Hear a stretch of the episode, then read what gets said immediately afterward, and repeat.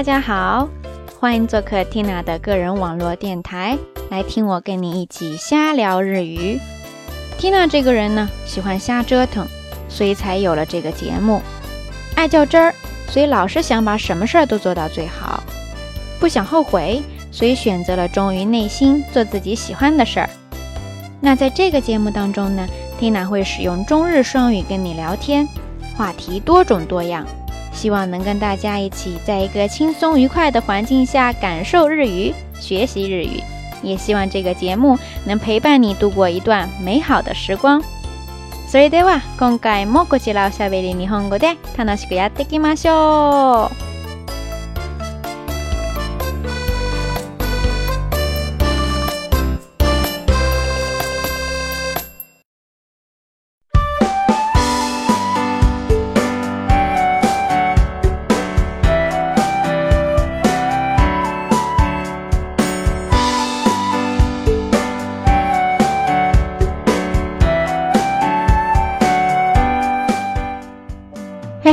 皆さんこんにちは、ティナです。小伙伴们，大家好，我是ティナ。大热天的，瞎聊也来凑热闹啦。梅雨明けしてから一気に夏モードに入りましたね。ティナが住んでいる神戸では連日35度の手前ですけど、皆さんのところでもあんまり変わらないですかね。と言っても、最近ね、昆明在住の友達から十何度から22、3度前後で涼しい日々を送っていますと这天冷冷的，却还在晒着太阳，是该多暖！可是天也太过来的。自从梅雨季节结束之后啊，这个气温是蹭蹭的往上爬呀。t 娜所在的神户呢，最近这几天也是连着快到三十五度的节奏了。不知道小伙伴们所在的地方都是什么个情况呀？估计也差的不太多吧。但是最近啊，微信圈里边有位昆明的小朋友。整天在那里晒十多度到二十二三度的天气预报，赤裸裸的挑衅呀，简直就是找死！赏他个一丈红，拖出去斩啦！哎，我也就是随便说说，过点嘴瘾啦，还是得乖乖地来给大家更新节目。第二十回のおしゃべり日本語なんですけれども、えっと今回はいつものおしゃべりと少し違うパターンでお届けしたいと思います。題しておしゃべり日本語夏特集でございます。正好呢，也赶上了夏聊更新到整二十七。天又这么热，呃，好像也没什么关系哈。呃，总之呢，就是这次的夏聊呢，可能会跟以前有一些不太一样。暂且命名“夏聊日语之夏季大特辑”。ナといえば皆さんはまず何を思い浮かべるでしょうか？ここで先に一つの単語を紹介したいと思います。それは風物詩です。そうです。風物詩。初めて聞くという人もいれば、すでにご存知の方もきっと多くいらっしゃると思います。もちろん文字通りの意味で、景色や季節を歌った詩のことでもありますが、その季節の漢字をよく表しているものという意味としてもよく使われています。例えば、夏の風物詩といえば何でしょうか说到夏天，大家最先会想到什么呢？在这里，蒂娜想先跟大家介绍一个说法，叫做“风物诗 ”（hubzizi），很美的一个单词哈。吹风的风，事物的物，加上诗歌的诗 （hubzizi），风物诗。当然呢，就像字面意思一样，风物诗其实就是用风景啊，还有季节的诗。但是日常生活当中，它通常呢是表示另一个延伸的相关意思，就是能够充分表现某一个季节景象的事物。比如说，说到夏天的风物诗，那次呢会不ぶじし多耶吧？你觉得是什么呢？那这一期的节目，缇娜会找来一些大众的调查，跟大家聊一聊日本的夏季风物诗。それではここからはネットに上がっているいくつかのアンケート調査に基づいて。日本の夏の風物詩についてお話をしていきたいと思います。ネットでいろいろ調べてみたら、日本人にとって夏の風物詩といえば、順位を問わずに以下のようなものが挙げられています。朝顔、海、海水浴、浮き輪、うちわ、お盆、かき氷、か、蚊取り線香、カブトムシ、肝試し、金魚すくい、高校野球、甲子園、スイカ、スイカ割り、セミ、そうめん、夏祭り、夏休み、入道雲、花火、花火大会、ひまわり、日焼け、冷やし中華、ビール、風鈴、プール、ホタル、盆踊り、水着、水鉄砲、麦茶、麦わら帽子、夕立ち、浴衣、ラジオ体操などなどです。皆さんの答えはこの中にもありましたかたくさんあるので一つずつ見ていきましょう。一下子说了好多日语单词呀，都是在日本朋友的眼中跟夏天相关的事物。不知道你都听出来了多少啊？我想这里边肯定也有你的答案吧。估计也有一部分朋友听的都有些不知所云了。接下来呢，我们就再来简单的过一遍吧。首先，这个阿萨 o 叫做牵牛花，当然呢，还有另外一种花，夏天也很常见，叫做 himawari 向日葵。接下来呢，就是 umi 大海，还有呢，就是 k a i y o 有 u 海水浴场，当然呢，还有游泳池。pool，游泳嘛，需要泳衣。日语呢就说 “mizugi”，水着。mizugi。但是对于不会游泳的朋友来说呢，游泳圈就很有必要啦。日语当中说的就是 u k i w a u k i w a 写作浮漂浮的浮，再加上 ki，再加上一个轮轮子的轮，ukiwawa。泳げない人にとってはなくてはならない存在ですね。浮き輪は。接下来呢、就是長寿。うちは団扇。那普通的可以合拢的扇子呢，叫做扇子。扇子也写作扇子。紧接着我们再来看一看，オ n o b ボ n 说的呢就是玉兰盆节，也叫中元节。本身呢，它其实是阴历的七月十五号。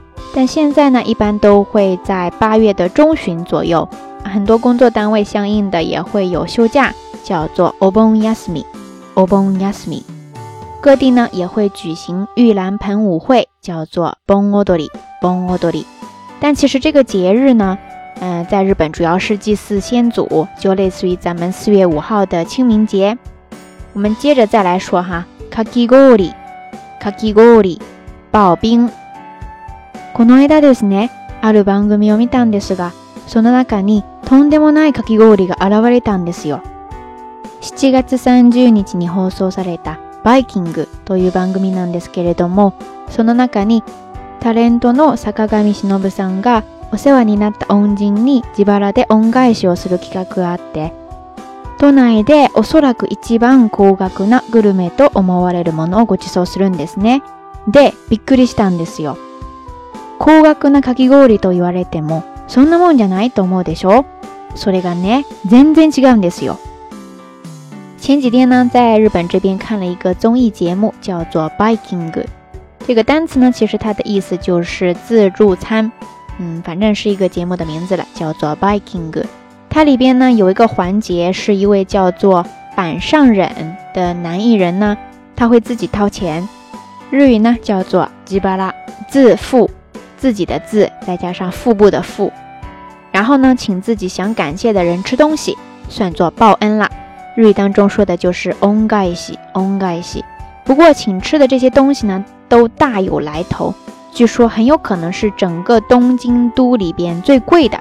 比如说最贵的烤串，比如说在这里要跟大家介绍的最贵的刨冰，不知道大家会不会跟我想的一样哈，就是。不就是刨冰嘛，还能贵到哪去？不就那样嘛。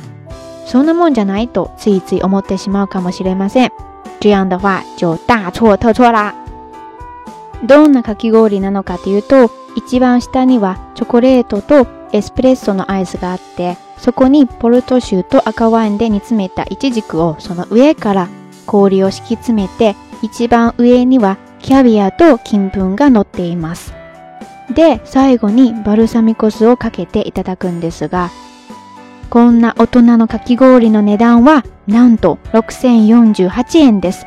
しかも税抜き。坂上さんによれば、かき氷としてはかなり高いお値段ですが、それほど価値のあるかき氷だったそうです。でもやっぱり貧乏な私にとってはいくら好奇心が強くても手が出ないですよね。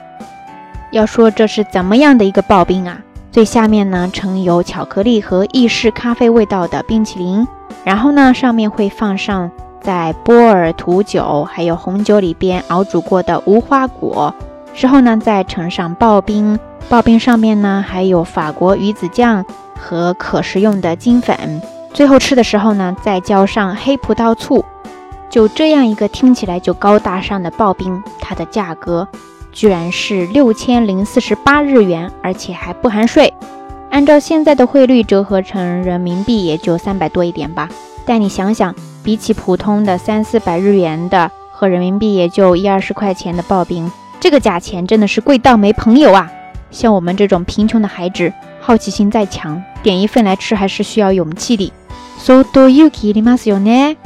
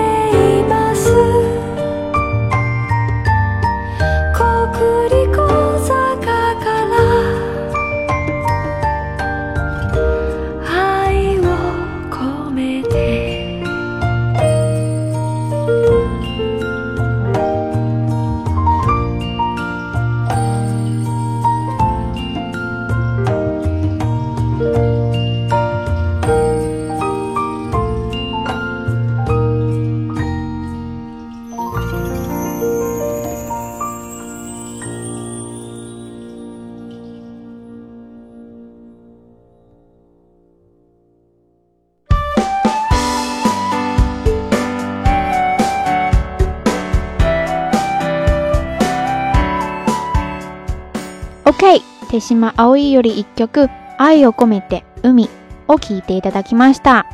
哎呀呀，说起吃的来就跑题了，我们加快速度，接着来看其他的。那次のふうぶじし。接着刚才的来说，首先呢是カ蚊子，以及カトリセンコ蚊香、カトリセンコ。接着呢就是カブトムシ、カブトムシ。独角仙，记得小的时候呢，经常跟院子里边的小伙伴一起捉来玩。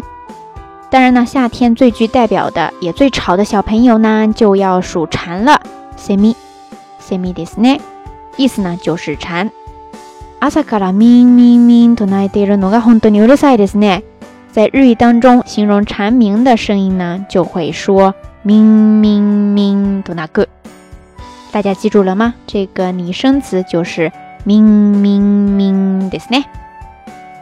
接下来呢，就是気持だめし，気持だめし是胆量，比如说大夏天的晚上，单独的走在无人的荒野里之类的。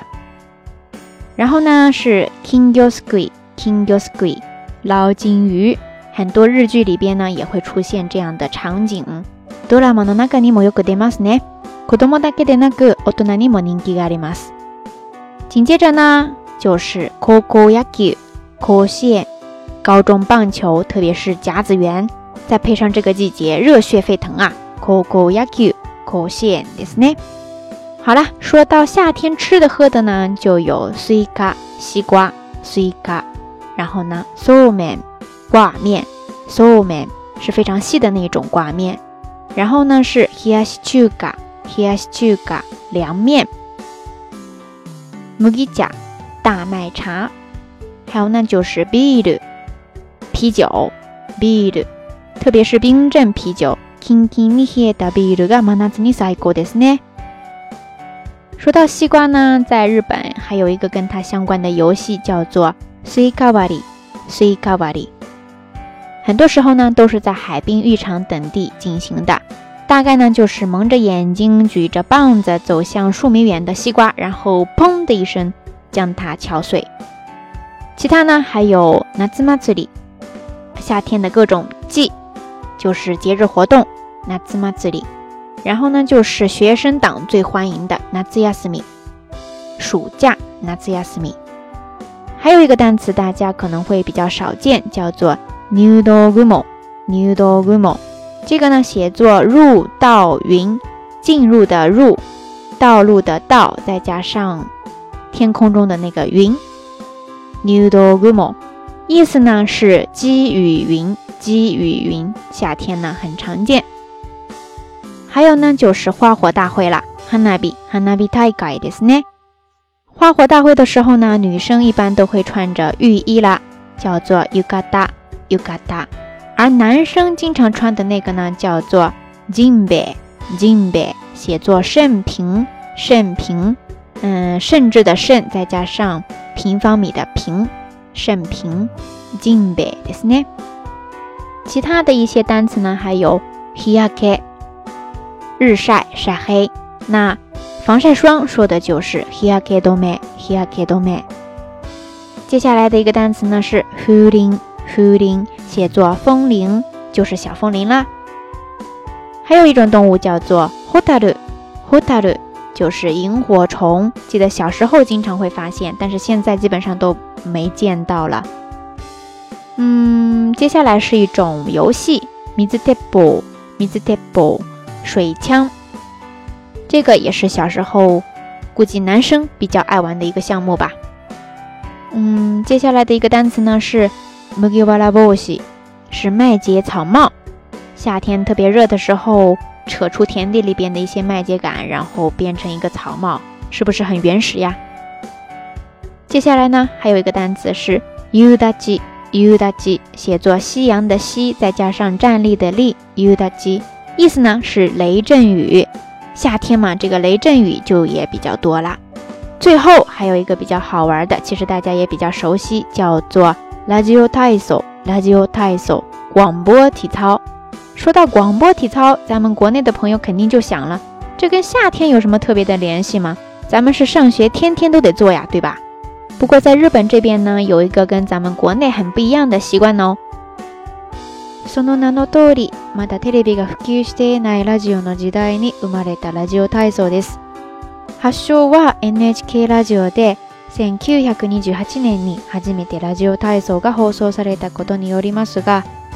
ラジオ体操を発案したのは現在のンポ生命にあたる組織で日本人の体格向上のため老若男女を問わず誰でも簡単にできる体操を発案したのです1930年以来全国各地の学校で夏休みにラジオ体操を行うという習慣が広まって子供たちは眠い目をこすりながら近くの学校や公園に集合してラジオ体操をやってカードのスタンプを集めて、最終日には解禁賞の商品をもらうのです。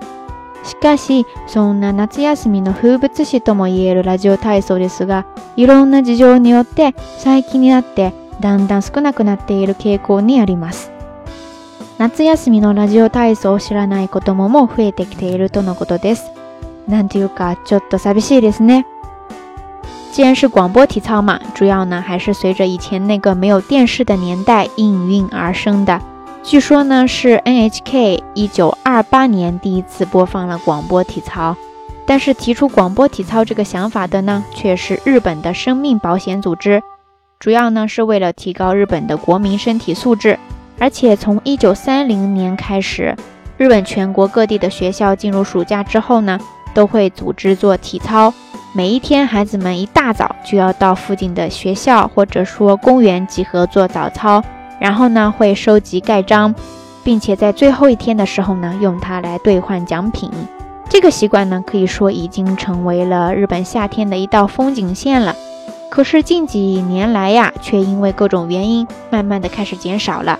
现在很多小孩甚至都不知道有这个夏季的体操这么一回事儿。对于很多拥有这份记忆的日本民众来说呢，呃，怎么说，有一点冷清或者说寂寞吧。不过现在呢，也会有一些夏季的广播体操活动在继续着。タトゥエバカギ全開ラジオ体操民間の体操会というのが NHK 全国ラジオ体操連盟株式会社、漢方生命保険の3社の協賛によって毎年7月20日から。八月三十一日までの四十三日間、全国四十三会場において開催されます。比如说有一个叫做夏季巡回广播体操，大家的体操会的活动就会由 NHK、还有日本全国广播体操联盟以及简易生命保险公司联合起来，每年从七月二十号到八月三十一号之间，在全国的四十三个会场里持续举行。其实这样的活动都挺有意义的，希望咱们国内也可以多组织类似的全民运动。好了，说了这么多关于夏天的风物诗，那次の風自詩。我们再来看看各种相关的调查以及各种好玩的评论与回答吧。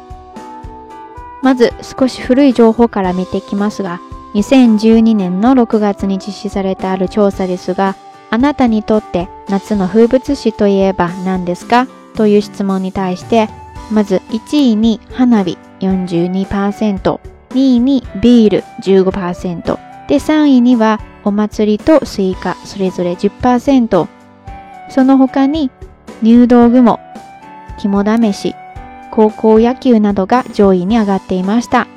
我们先来看看比较早的一个调查吧，是在二零一二年的六月份进行的。对你来说，夏天的风物诗是什么？当被问到这个问题的时候呢，百分之四十二的人选择了花火，就是烟花了。然后呢，百分之十五的人选择了啤酒。b e 紧接着回答各种夏日季，还有西瓜的就各占了百分之十。剩下的呢，积雨云啊、是胆子呀，还有高中棒球等也占了一席之地。まず、花火を選んだ人のコメントを見てきましょう。夏といえばやはり花火です。我が家の庭での戦国花火はですがとても気持ちが和みます。说到夏天，当然是烟花啦！在家里的院子里边点燃线香花火，虽然有些 low 哈，不过呢会让心情平静下来。还有一个人呢，他说：浴衣で花火をするのが夏の楽しみです。穿着浴衣去玩烟花是夏天的一大乐趣呀！学生の頃、川原で集まって花火をしたのを思い出しました。派对なのもいいですが、最後に千個花火をした時の斜眼でじっと火花のチルのを眺めている。なんとも言えない時間の流れが今でも印象に残っています。这一条评论呢，说的就是他回想起了学生时代在河边玩花火的情景。这个华丽绚烂的烟火呢，当然是很不错的。但是到最后手里边握着那个比较小的线香花火，然后蹲着看火花慢慢的散去。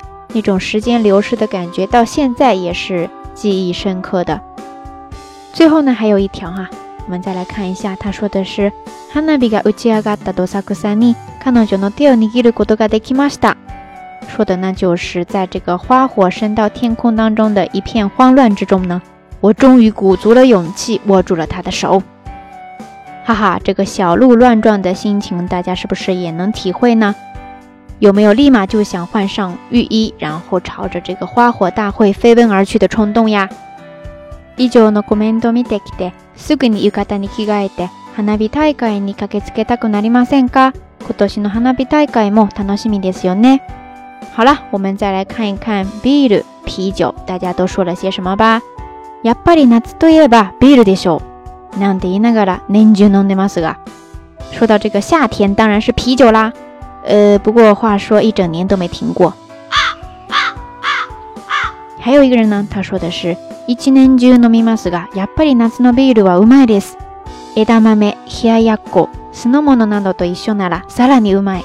でも私は餃子やキムチも、あれ、醤油がビールでしたね。虽然一年都在喝，不过夏天的啤酒是最爽的啦。再配上毛豆啊、凉拌豆腐呀，还有醋拌凉菜什么的。就更完美了。不过我还会加上饺子，还有泡菜，哎，等等等等等等。主角不是啤酒来着吗？哈哈，这位朋友呢，一看就是吃货了。我们再来看两条吧。一个人呢，他是这样说的：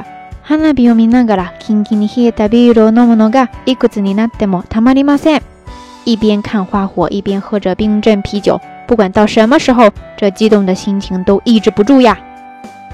还有一个人呢，他是这样说的：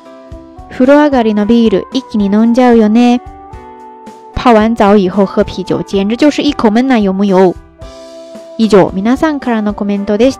以上呢就是部分网友留的一些评论啦，大家有没有很感同身受啊？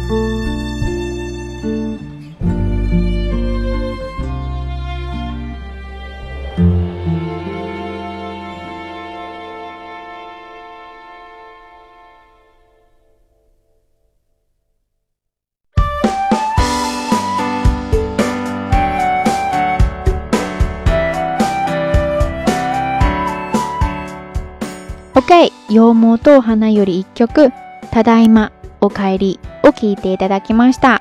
好了，我们再来看一个比较近的調查吧。何でも調査団というサイトから得られた情報ですが、2014年7月18日から2014年7月24日までの間、夏の合楽をテーマにいくつかのアンケート調査が行われました。その中に複数回答かという前提で夏祭りの楽しみといえばという質問に対して、総計で見ると花火が70%とダントツの1位に輝いています。第2位は焼きそば、かき氷などの屋台の食べ物であって41%を占めて、3位は浴衣姿で27%の回答が出ました。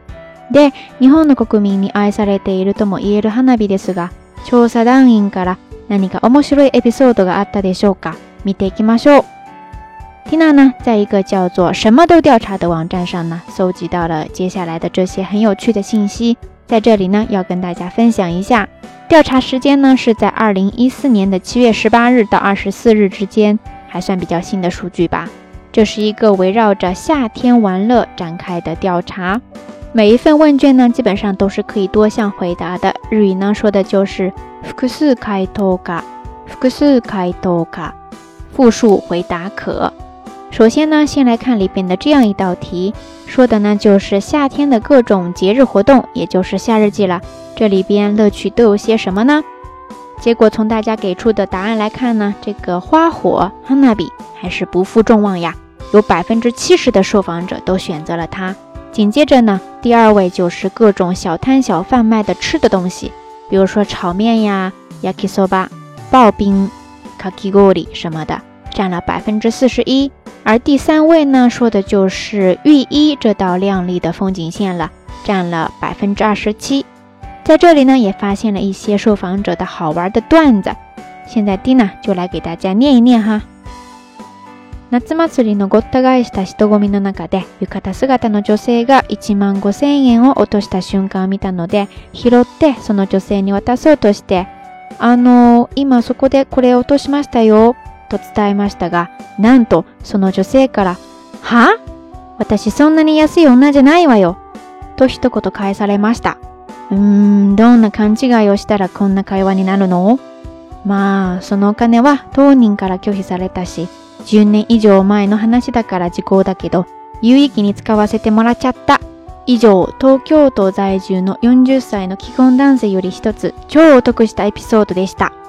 以上这位仁兄呢，就是东京的一位朋友啦。他是这样说的：话说在花火大会混乱的人群当中呢，发现了一位身穿浴衣的女子。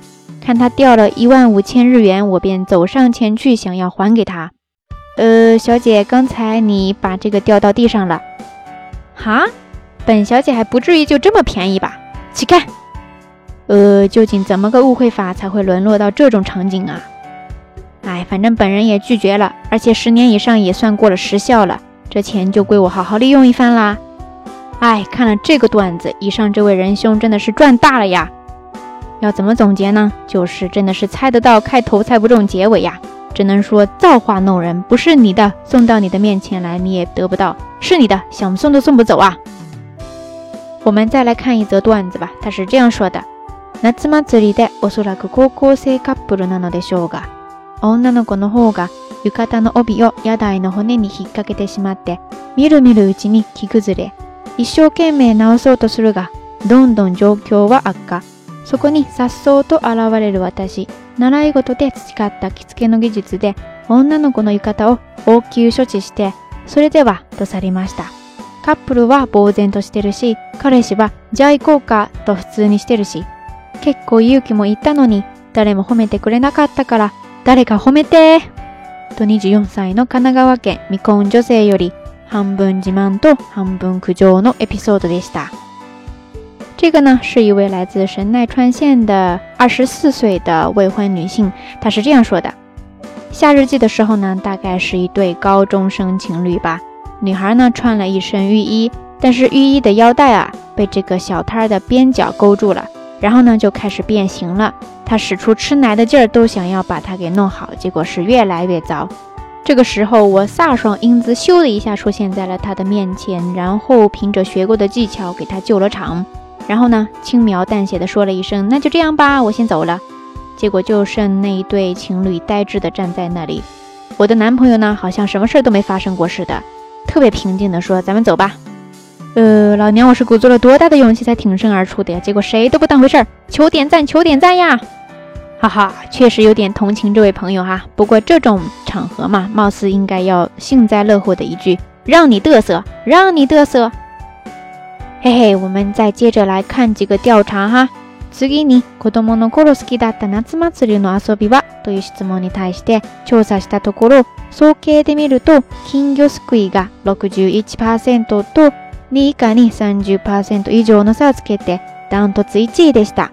その次に射的、ヨーヨー釣りが29%で上がっていますが、男女別で見ると射的は男性が34%に対して女性が14%と男性に人気があって、逆にヨーヨー釣りは男性が24%に対して女性が43%と女性に人気があることが分かりました。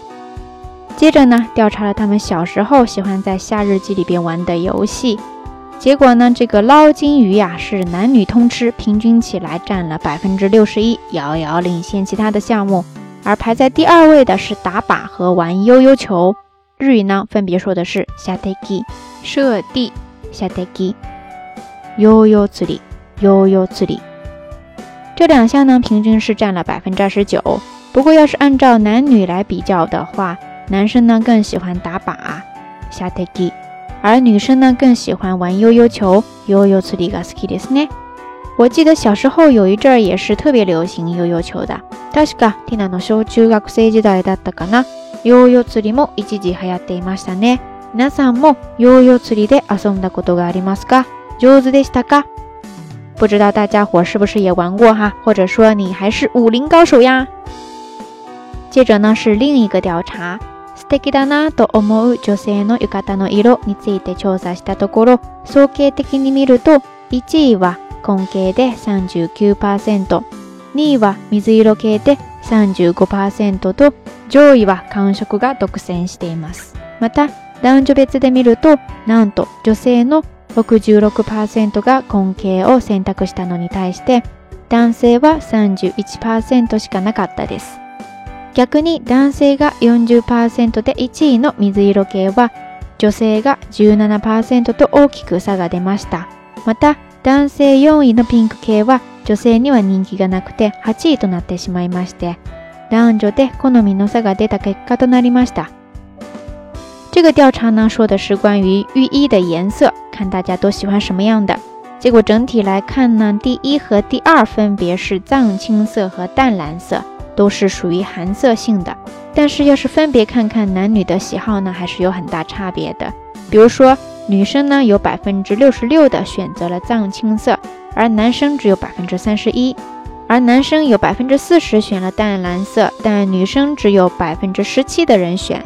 还有呢，就是关于这个粉色系，在男生那边呢排了第四，还不错，但是在女生这边呢反而不太受欢迎，只排在了第八位。关于这个颜色呀，不同的性别、不同的视角，真的是有很大的差别呀。不知道大家都喜欢什么颜色的呢？欢迎通过留言告诉蒂娜哈。最后呢，我们再来看一个调查，这是关于花火大会过程当中大家比较讨厌的一些现象。花火見物のマナー気になることについて調査したところ、総計でみると、一位はゴミを放置すること、76%。二位は大声で騒ぐこと60%。3位は必要以上のスペースを場所取りすること57%。4位はシートだけでの場所取り、スペースに誰もいない50%と、ここまでが半数超えという結果でした。整体来说呢，大家都比较讨厌这个乱扔垃圾。这项呢占了百分之七十六，第二位呢就是大声喧哗，占了百分之六十，而第三呢就是过多的占这个位置，百分之五十七，第四呢就是光用这个坐席等的东西来占位置，但是呢一个人都不在这项呢占了百分之五十。其实这些结果不光是花火大会，在其他的日常生活当中以及各项活动当中呢也是共通的，不愿意给周围人添麻烦。当然，反过来说，应该也不太喜欢被别人添麻烦了。这一点呢，应该算是日本国民性的其中之一吧。嗯，在这里呢，先不去追究这个现象到底是代表了文明的教养，还是说代表了人情的冷淡。但是不管怎么说呢，现在越来越多的国人出国旅游，来日本的朋友呢也特别的多，还希望大家注意文明出行。入乡随俗。実はこれらの答えは花火大会に限るものではなくて、普段の生活の中でも気をつけないといけないことですね。できるだけ人に迷惑をかけないというのは日本人が普段の生活の中で心がけていることの一つで、日本人の国民性の一つとも言えるでしょう。まあ、裏返して人に迷惑かけられたくないとしても解釈できるかもしれませんが、そういうのをここではとりあえず置いといて、ィナが言いたいのは、海外旅行にしても普段の生活の中にしても、ゴーに行ってはゴーに従い、ちゃんとマナーを守りましょう。好了，说到这里呢，这一期的瞎聊日语就要跟大家说再见了。之前预告过的明信片派送活动呢，现在就拉开序幕。请大家听完题目之后呢，搜索微信公众号“瞎聊日语”的全拼。并且呢，留言回答前十名全部回答对的朋友呢，将会获得 Tina 送出的明信片。另外，第一名答对的朋友呢，会另外附送一个礼品。好了，听好题目了哈。请问 Tina 最新推出的北九州游记当中提到过的一个日本比较平民的中餐连锁店叫什么名字？另外，Tina 看夜景的那座山叫什么山呢？好了，就这两个问题。还没有看过游记的朋友，请在公众号里边回复“游记二”，就可以获取北九州的游记推送啦。计划赶不上变化呀！关于这个明信片和小礼物的由来，本来是想在这一期节目当中跟大家介绍的，但是因为篇幅的关系呢，只能推到下一次瞎聊跟大家介绍了。以上呢就是这一期的全部内容了。更多的有趣信息。欢迎关注 Tina 的微博账号天儿幺幺幺幺 T I A N E R，再加上四个一，或者说呢，咱们的微信公众号“瞎聊日语”全拼也会常常有活动的。最后呢，还是给大家送上一首歌，是一首让 Tina 在此刻突然记忆翻江倒海的歌曲呀。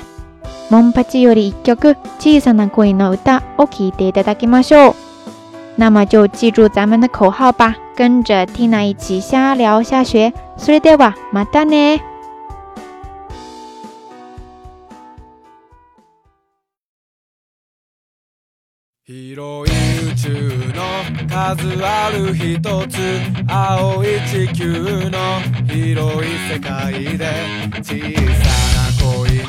思いは届く小さな島のあなたのもとへあなたと出会い時は流